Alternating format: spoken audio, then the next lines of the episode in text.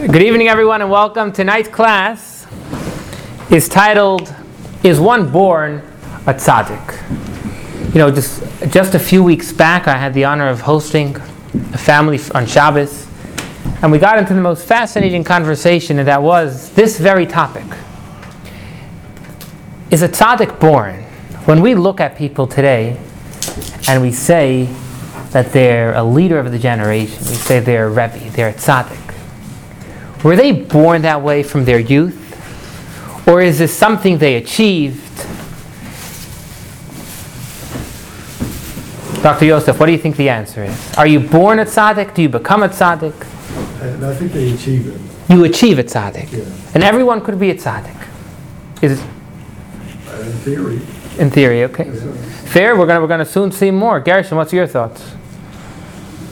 Um, well, based on everything we've learned Yeah. up until now, and I don't want to disregard a year's worth of learning. Yeah. It, it seems as though they are very rare individuals who are maybe perhaps born with that. Good. We, we've mentioned that perhaps And also based on the fact that it seems a lifelong struggle, positive struggle, just to be a Benoni, it, it would seem like it'd be almost impossible to attain that. Seemingly, it's not. Seemingly, perhaps based on the previous classes we've had, that our task is to be that middleman.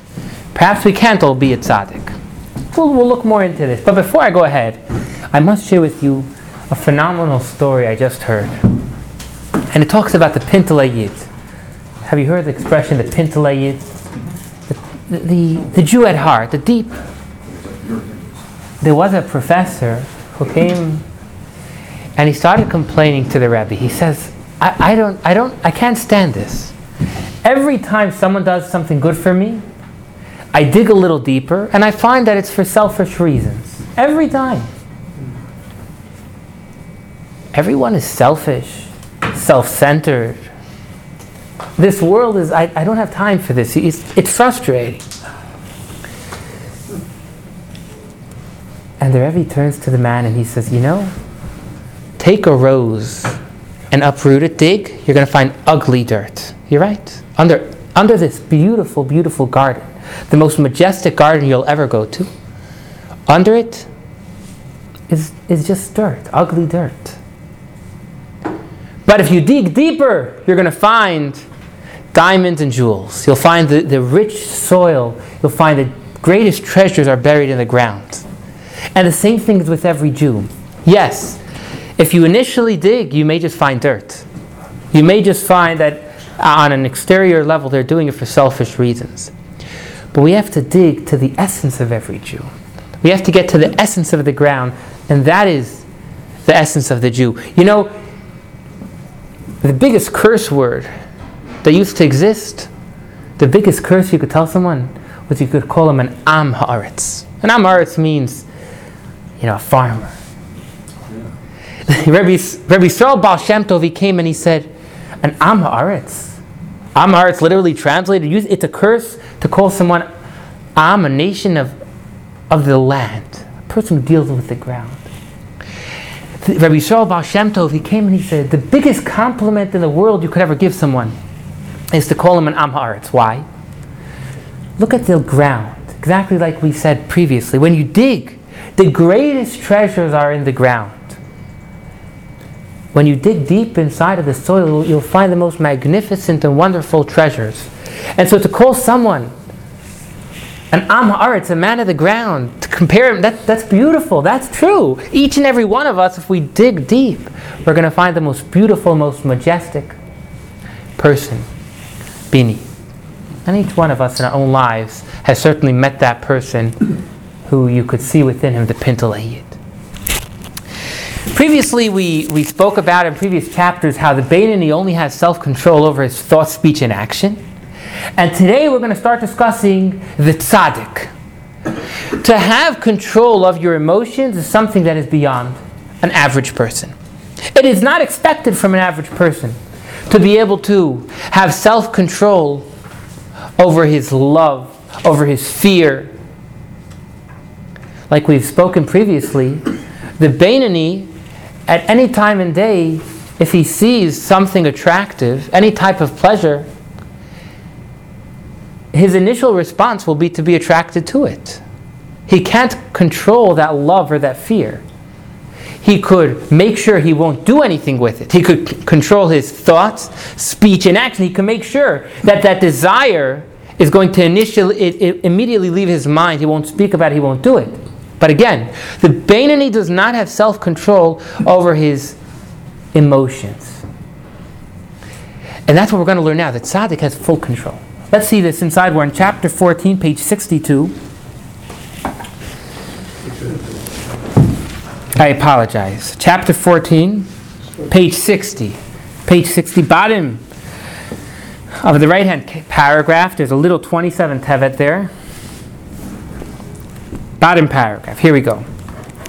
It is different, however, with something that is entrusted to the heart. The Bain, he has full control over his thought, speech, and action, but when it comes to things to the heart, namely, that the evil should actually be despised in the heart and abhorred with absolute hatred, or even not quite so absolutely. If you re- recall, we've discussed in chapter 10 two types of a tzaddik a tzaddik which completely despises a, uh, evil, or a tzaddik which almost completely despises evil. With whichever one, only a tzaddik who has this complete hatred has the ultimate love for Hashem. Let's continue next page. An intense love of God.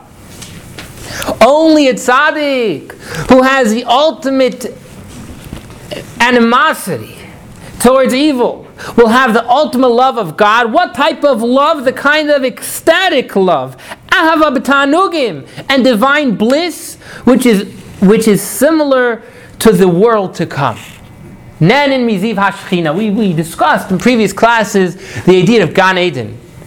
In the world to come, when a person, when the soul leaves this world, it goes to the Garden of Eden. And what is the Garden of Eden over there? The souls, Nen in Miziv Hashchina. The souls have pleasure from a ray of the Shekhinah.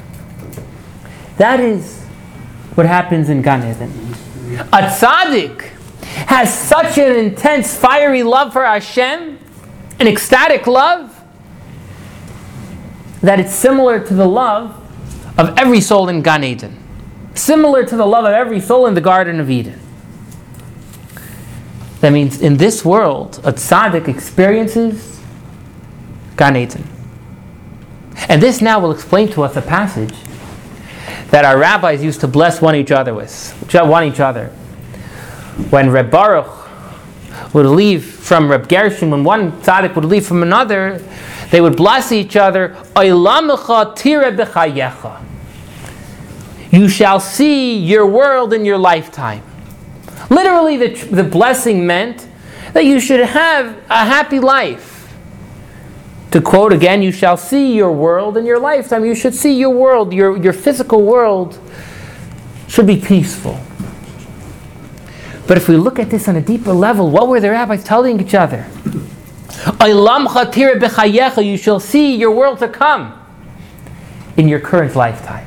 You should be blessed. Yitzchak, Gershon, Moshe Mendel, Yosef, Yeshua, each and every one of us should be blessed that in this world we should see Gan Eden. We should be a tzaddik. A tzaddik in this world has that divine bliss, has a, enjoys a ray of the Shekhinah. That's what the Tanya continues of this experience. The rabbi said, You shall see your world in your lifetime. A tzaddik has the ultimate hate and the ultimate love. Ultimate hate for anything against Hashem, ultimate love for Hashem. And not every man can attain this state. This ultimate level, not every person can come to. For this is the nature of a gracious reward to, ha- be, ha- to be able to be a tzaddik, to be able to be someone who enjoys Gan Eden in this world, to be able to be someone who completely hates evil and loves Hashem is a reward as it is written. Avoidas matana atenes kunaschem v'goimer. I will make your priestly office a rewarding service. It's a reward, as is explained elsewhere. To be a tzaddik is a reward. Can you become a tzaddik? The answer is yes, hopefully, because you have the soul of a tzaddik. But can a Beinoni become a tzaddik? No. Hashem created souls that have the potential for a tzaddik, and Hashem created souls that have the potential of a Beinoni. And this is why, let's continue. Therefore, Iyov said, Barasa tzaddikim. In chapter 1, we quoted Iyov, Job, who said that God, you created tzaddikim, you created righteous people, you created wicked people. How could Iyov, how could Job say Hashem created a, a righteous person? Seemingly you have to become a righteous person? No, no, no. Hashem created souls with the potential of, of tzaddikim. Not every soul has the potential to be a tzaddik. And this similar idea we find in the Zohar. It is also found in Tikkun Zohar that in the souls of the people of Israel there are many kinds of levels and distinctions. The Zohar shares with us there are pious men, strong men who gain mastery over their nature, scholars of the Torah, prophets, and so on. And continues the Zohar. Let's focus here, tzaddikim, and so forth. Note there. Look in the Zohar, you'll see that it says Hashem created some people to be a tzaddik, some people to be a Marei Torah, different types of people. So what we see clearly here is that no, not everyone has the potential to be a tzaddik. Not everyone has the ability to gain mastery over their emotions. Yes, some people are created with greater souls than other. We discussed this in chapter 2 that every that the the whole Jewish people is one person. And that means there are souls that are the head there are souls that are the feet. But the head needs the foot, and the foot needs the head. We're all one united body. But there are heads. If you recall, we discussed that Rebbe. What does the word Rebbe mean? Rebbe is comprised of three letters Resh, Beis, Yud. And Resh, Beis, Yud is an acronym for three words. Does anyone recall which three words Reish Beis Yud stands for? It stands for Rosh. Rosh means head, Bnei Yisrael, of the Jewish people. A Rebbe means that he is the head of the Jewish people. We are all part of this body, and we're all equally important. But shares Tanya that yes, there are some people that have the potential for tzaddik, and some people that have the potential for Beinoni. Any questions? Dr. Yosef, I see a question. Well, I was thinking about a violinist. I mean, there's some people who are, who are um, maybe born with the potential to be a great violinist, but they still have to practice, or they'll never realize the potential. So wouldn't, wouldn't it be somewhat similar? Exactly. 100% because you have the soul of a tzaddik does not mean you're going to be a tzaddik. 100% correct. Let me share with you a story. In other words, you have to practice even if you are a tzaddik. You are not born a tzaddik. No, you are not born a tzaddik. When we discussed initially the initial discussion at the beginning of class, correct. At the beginning of class, are you born a tzaddik? The answer is no. Hmm. People are born with the potential to be a tzaddik but it's something you have to do. Let me share with you the following story. To quote, this story happened with Reb Shmuel, the Rebbe Maharash, happened about 150 years ago. It was late in the afternoon when Reb Shmuel, accompanied by two Gaboyim, two of the people that would take care of his Hasidim and his, his, uh, his uh, followers, they arrived in Paris, France. The purpose of the, stri- of the trip was unclear to the two escorts, the two Gabayim. Before leaving, the Rebbe only told them where we are going, Paris, France. Where will we stay? The, the two attendants asked. The Alexander Hotel. The Gabayim, the attendants, look at each other in great surprise.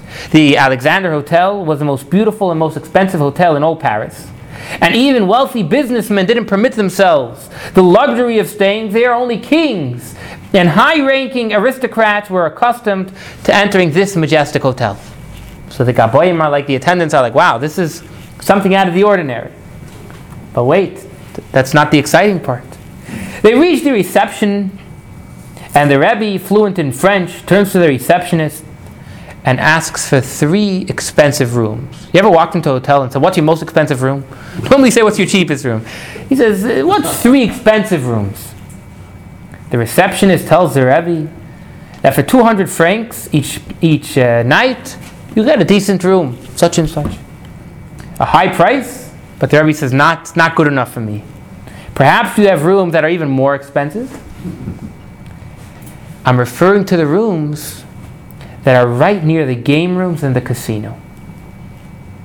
Okay, the receptionist, he looks at the Rebbe, he's good. Anyways, he checks his book and he's, he's smiling and he says, You know, yes, yes, we have, we have rooms near the casino, and he gives a very high price for these three rooms. The Rebbe goes to his room, and the two attendants go to their rooms. And for a while, everyone is in their rooms. When all of a sudden, the Rebbe leaves, the, leaves his room and walks directly into the casino. All the players, all of a sudden, they're all shocked. You know, you walk, you're, you're playing in the casino, and all of a sudden, here comes a Rebbe. And they're like, something's wrong. His, this saintly man doesn't belong here. And near one of the tables, there was a young Jewish man playing cards. In front of him was a glass of wine, and he was sipping the, he was sipping the wine. And the Rebbe sat down right near him. For a while, the Rebbe just sat, studying the man while the man was busy in his game, completely focused, didn't even recognize someone near him. When all of a sudden, the Rebbe put his arm on the young man's shoulder. The man, shocked, looks, and the Rebbe says, Young man, yayin nesech mitame halev hamoyach. It is forbidden to drink non kosher wine. And not only that, but forbidden wine defiles the heart and mind. Forbidden wine defiles the heart and mind.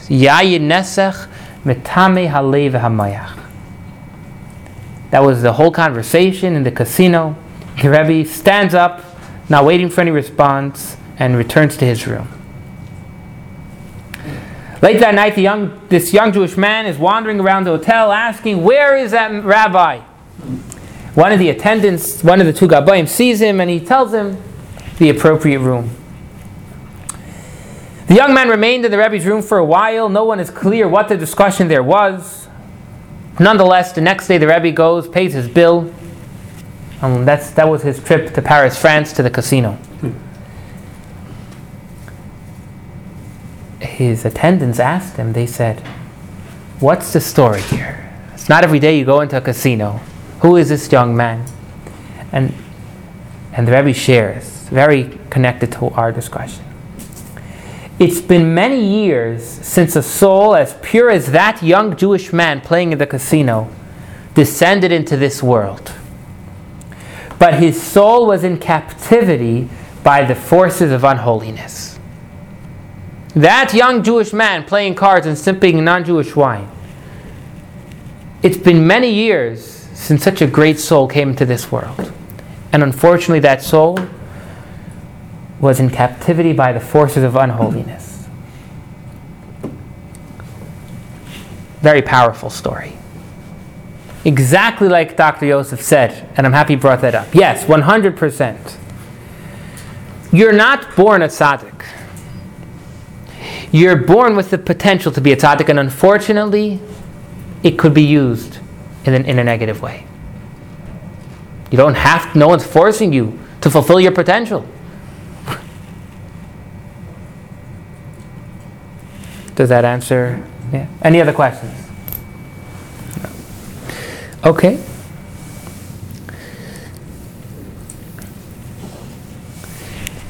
You know, in chapter one, we quoted the Gemara, which shares that right before the fetus is born, Tanya b'soif perigimel tanida mashpi titzadik, the fetus is sworn, and here is the exact quote of the oath that this fetus makes moments before it's born. Tehi tzaddik, be a tzaddik, the al tehi rush and don't be a rasha, don't be wicked. now that's superfluous. Tehi tzaddik, be a tzaddik and don't be a rasha. I don't understand. Do you want me to be a tzaddik or you not want me to be a rasha? And they're very to the big contrast between the two. What is the oath here? It's like you, tell a man, you know, swear you didn't steal five hundred dollars, and that no, I, I, the example wouldn't fit. But nonetheless, what is this oath? To eat tzaddik, be a tzaddik, and don't be a rasha. It's one or the other. Moshe Mendel, clear question? Yeshua, has a question clear? It's not my question. The Tanya asks this question clearly right now. Well, it's a statement, not a question, is it not? Let, no, let's let's see. Now we can understand. Continuing in Tanya. Or or what is the meaning? Now we can understand the redundancy of the oath. Be righteous, tzaddik, and be not wicked. So it's not written as a question, but the question is being asked. Why is there this redundancy? Why are we saying be a tzaddik and don't be a rasha? They're very different.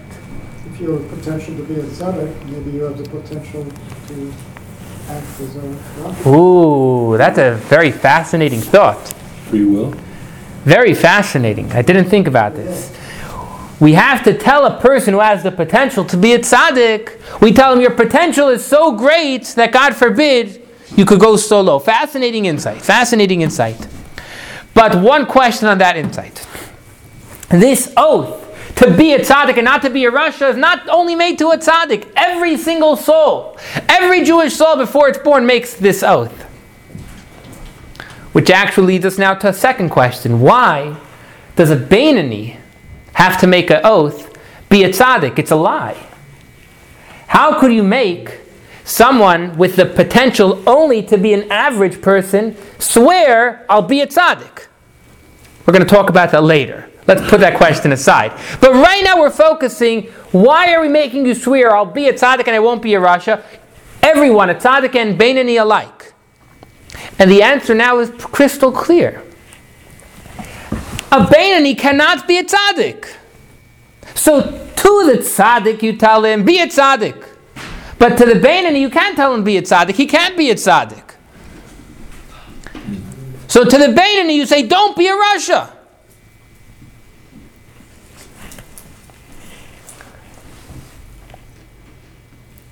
You know, in education, we're always talking about this idea that you never want to try and push children beyond what they could do. You always want children to, so to say, shoot for the stars.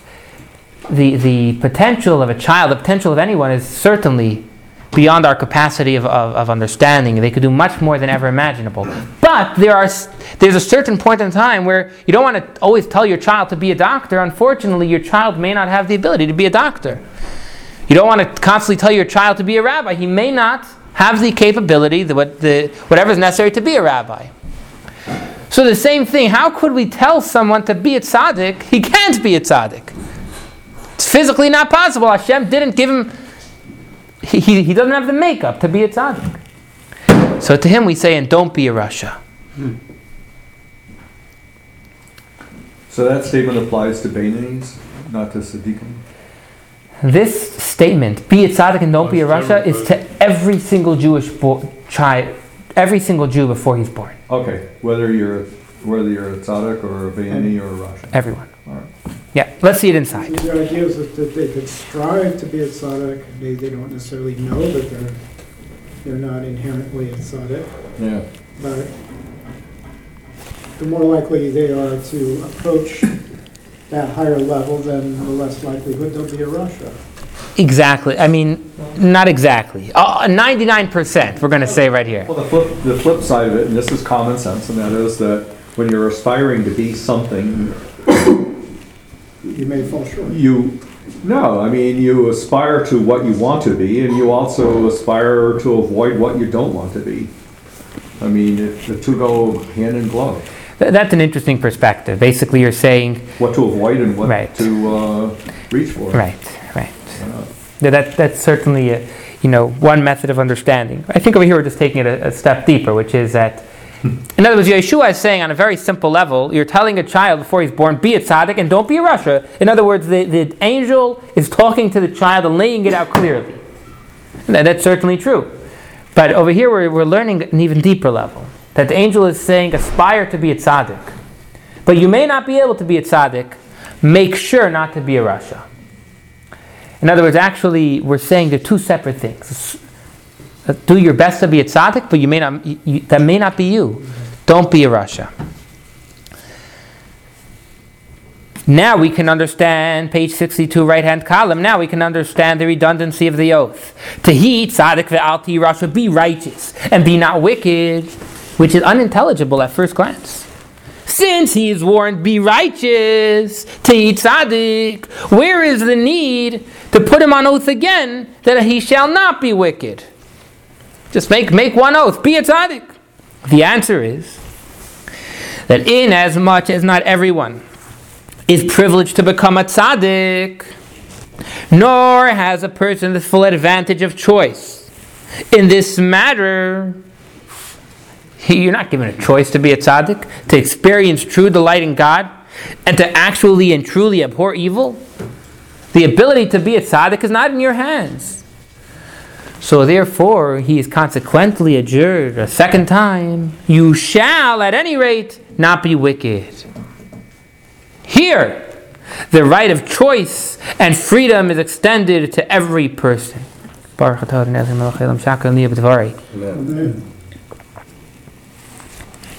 Every person has the ability, as, as we quote here, the choice and freedom to check the drive of his heart's desire and to conquer his nature. This is it's within us. So that he shall not be wicked even for a moment throughout his life. Whether in the realm of Tsur Meirah, turn away from evil, or in that of Va'asei Toiv, or doing good, whether we're talking about abstaining from evil or doing good, we have full self control and ability to do. And when we say that a person should do good, what is the ultimate good? There being no good other than Torah, that is the study of the Torah which balances them all. So each and every one of us have the full capability of doing of abstaining from evil and doing good. Okay? Here we've to put it all together, we've said that not everyone could be a tzaddik. People are born with the potential to be a tzaddik. You're born with the potential to be a Bainani. It's, it's in your hands how you're going to use that potential, but nonetheless, there's a limit. Either a tzaddik or a Bainani, however Hashem made us. And thus, right before the child is born, he's, he's sworn, try your best to be a tzaddik, but do not be a Rasha. That you certainly have the self-control. So you say, as we've said in the title page of Tanya, it's close to you, it's close to your heart. You have the ability to be in full self-control. I'd like to share with you a fascinating Gemara. You know, we mentioned that the ultimate good is Torah. And this, firstly, I must share with you a really cool, forgive me for that terminology. I must share with you a really exciting Torah insight. Awesome, thank you, thank you, Bara. You know, in Pirkei Avos, we say that to be a free man, anyone recall? What is a free man in Pirkei Avos?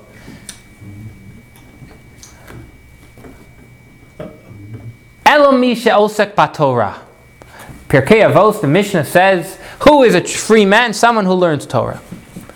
And this is truly goes against popular thi- thinking. A free man is someone who is confined to 613 mitzvot. Someone who's confined to thousands of Torah laws. That's a free man. That is free.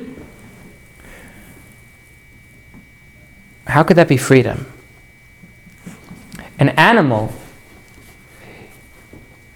the ultimate animal is an animal who does what his species do. do. The ultimate horse is a horse who's able to run and he's healthy. It's not a horse who's going to act like an elephant. The ultimate elephant is not an elephant, who's going to act like a donkey. Hashem has created each animal, each species with, with their capability. And the only happiness, they're, the ultimate happiness they're going to have is if they're going to use that their full potential. A Jew's full potential is Torah. When, when a person says, I'm free because I don't do Torah, it's nonsense. He, he may imagine he's free, but he's actually trapped. He, he's, he's not able to be himself. He may, in his mind, believe that he's free and he has nothing, but he's acting, he's acting like something else. Sorry. When the, the Mishnah says the ultimate free man is someone who learns Torah, because to be yourself, you'll only be yourself. You're only going to truly express yourself if you do what Hashem wants. And I bring this up because we just mentioned what is good. What is good, Michael? What did the Tanya say? Quoting from Masechta Brachot 5a, Ein Tov Ela Torah. The Tanya just said that there being no good other than Torah. The ultimate good is Torah. And the Gemara, sharing this quote, says a fascinating insight. I'll, I'll quote it to you.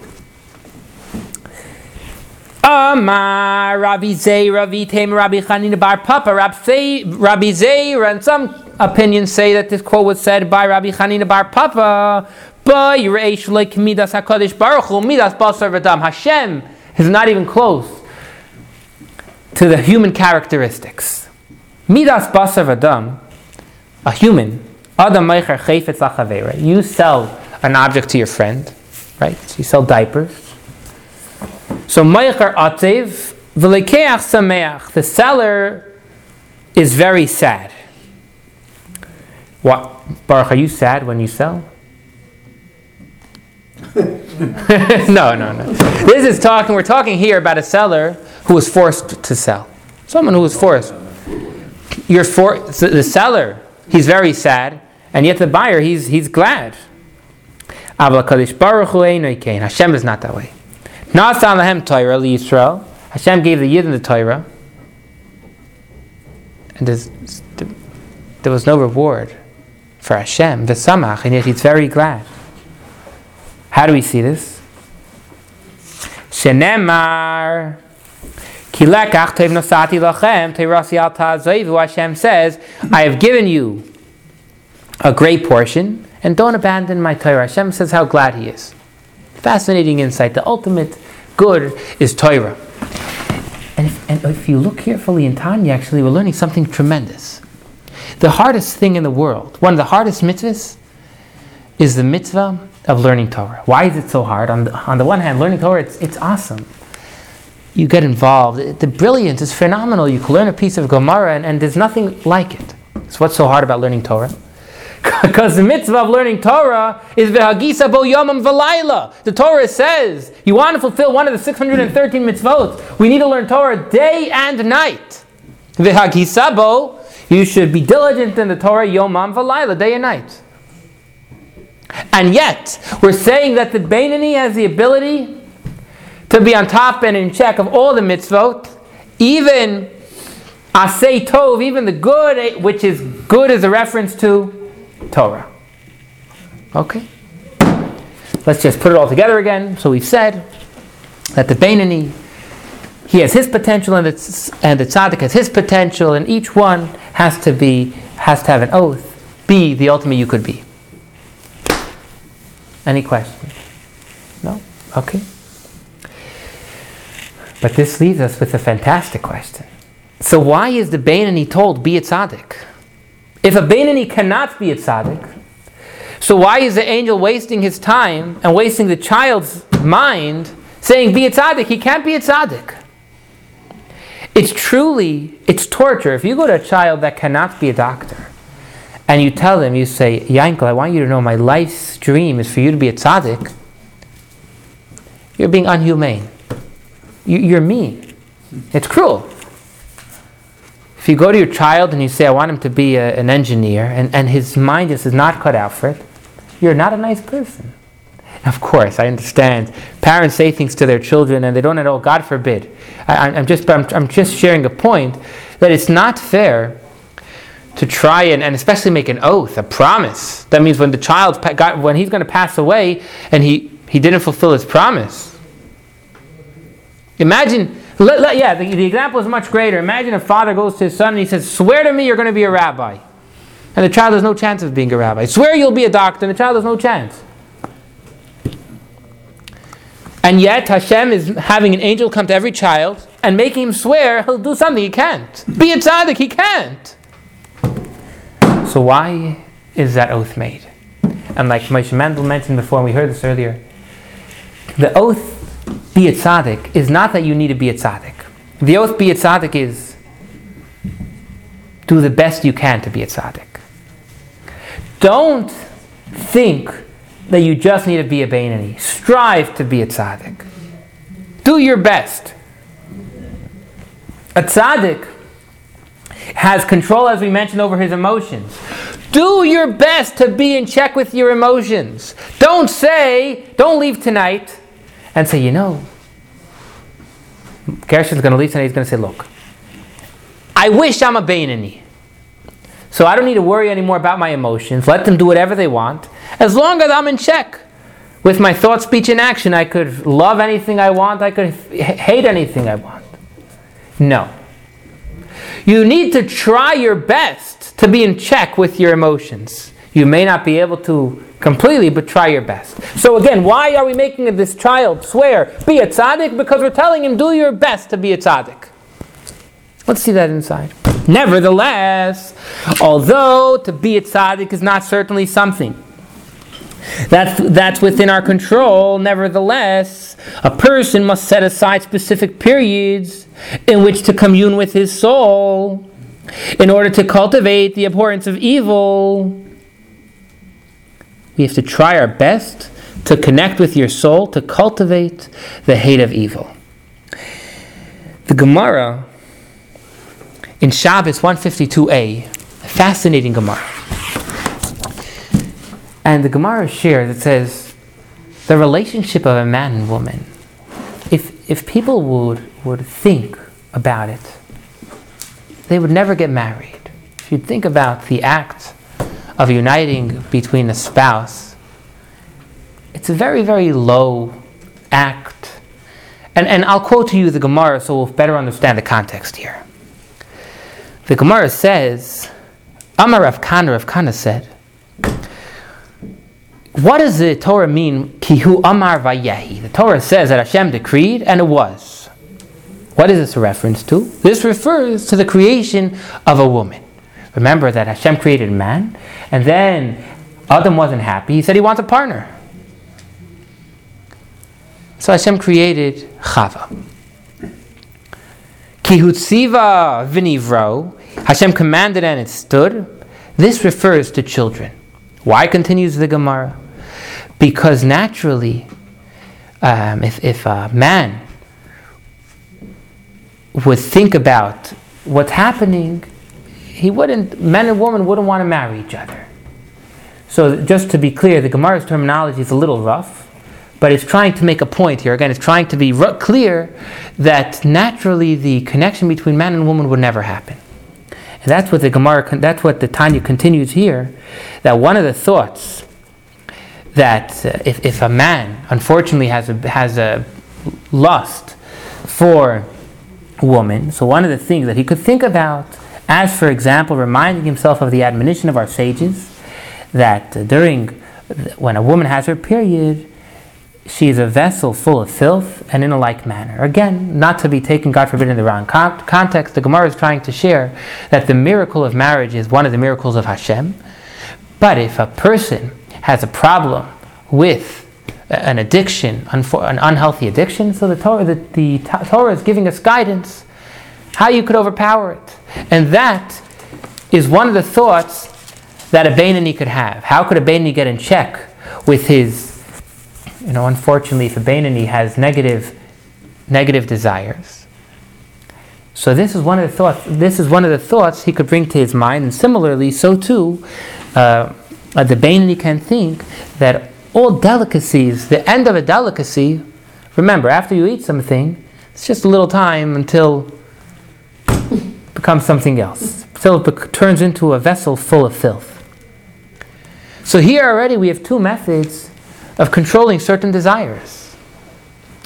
Not only, we're not talking about controlling it in thought, speech, and action. In thought, speech, and speech and action, that you have, as we mentioned, whether it's the inner love, there's different methods. Here we're talking about being in check with your actual emotion. We said emotions are something that is given over to the tzaddik.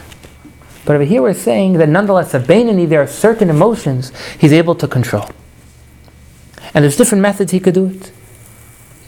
And just like it is by the two he mentioned, likewise in regard to all pleasures of this world, the wise man foresees what becomes of them, for in the end, any pleasure is going to rot and become worms and dung.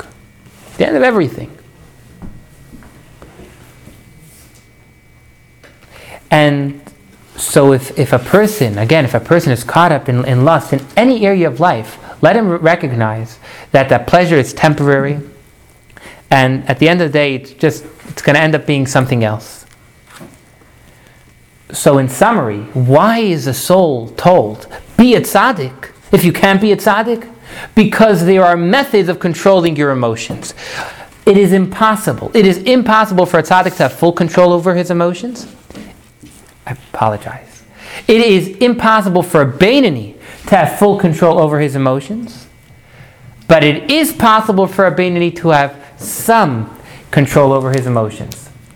So now when we go back and we say, why is the soul told to heat tzaddik, be a tzaddik and don't be, don't be, be a tzaddik and don't be wicked? The Bainani soul is told, be a tzaddik, do your best to be in control over your emotions. But it's not fully in your power. And therefore, don't be wicked, be a Bainani. Are there any questions?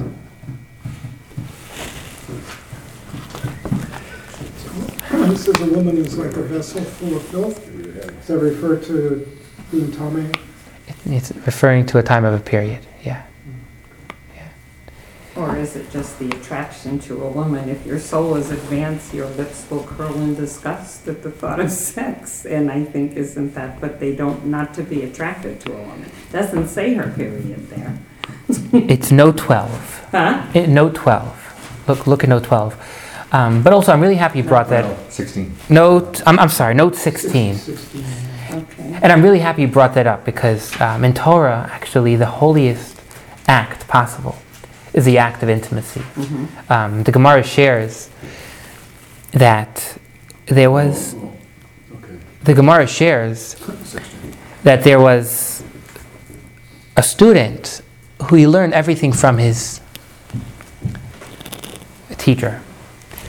And he would basically follow around his teacher. And uh, he did something inappropriate. He hid in a closet in the teacher's bedroom. And he saw his teacher being intimate. Oh, there you go. And later on, he told his teacher, he said, I have to tell you the truth. He said, I saw what happened, and it was too much. It looked, it looked like too much. It was, you were too excited. TMI.